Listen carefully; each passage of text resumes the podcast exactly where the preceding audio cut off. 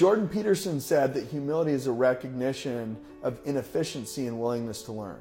Absolutely. And only time that happens is when something doesn't work out.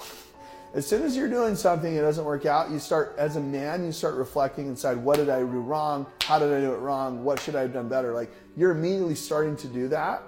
And the humility is beautiful because it gives you a chance to get better. And so it's kind of funny that we more look to humility when we have inefficiency, like you said, when we see we're not as efficient as we could be, or something doesn't work out the way that we wanted it to be. Humility is beautiful because seeing your weaknesses is what allows you to truly grow. Like, how many times you go on American Idol?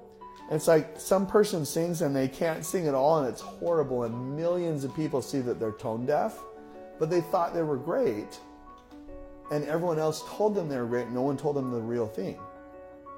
So Jordan Peterson's right. Inefficiency does lead to that, and not work having it work out leads to that. But also, what's beautiful is having a friend that can actually tell you that.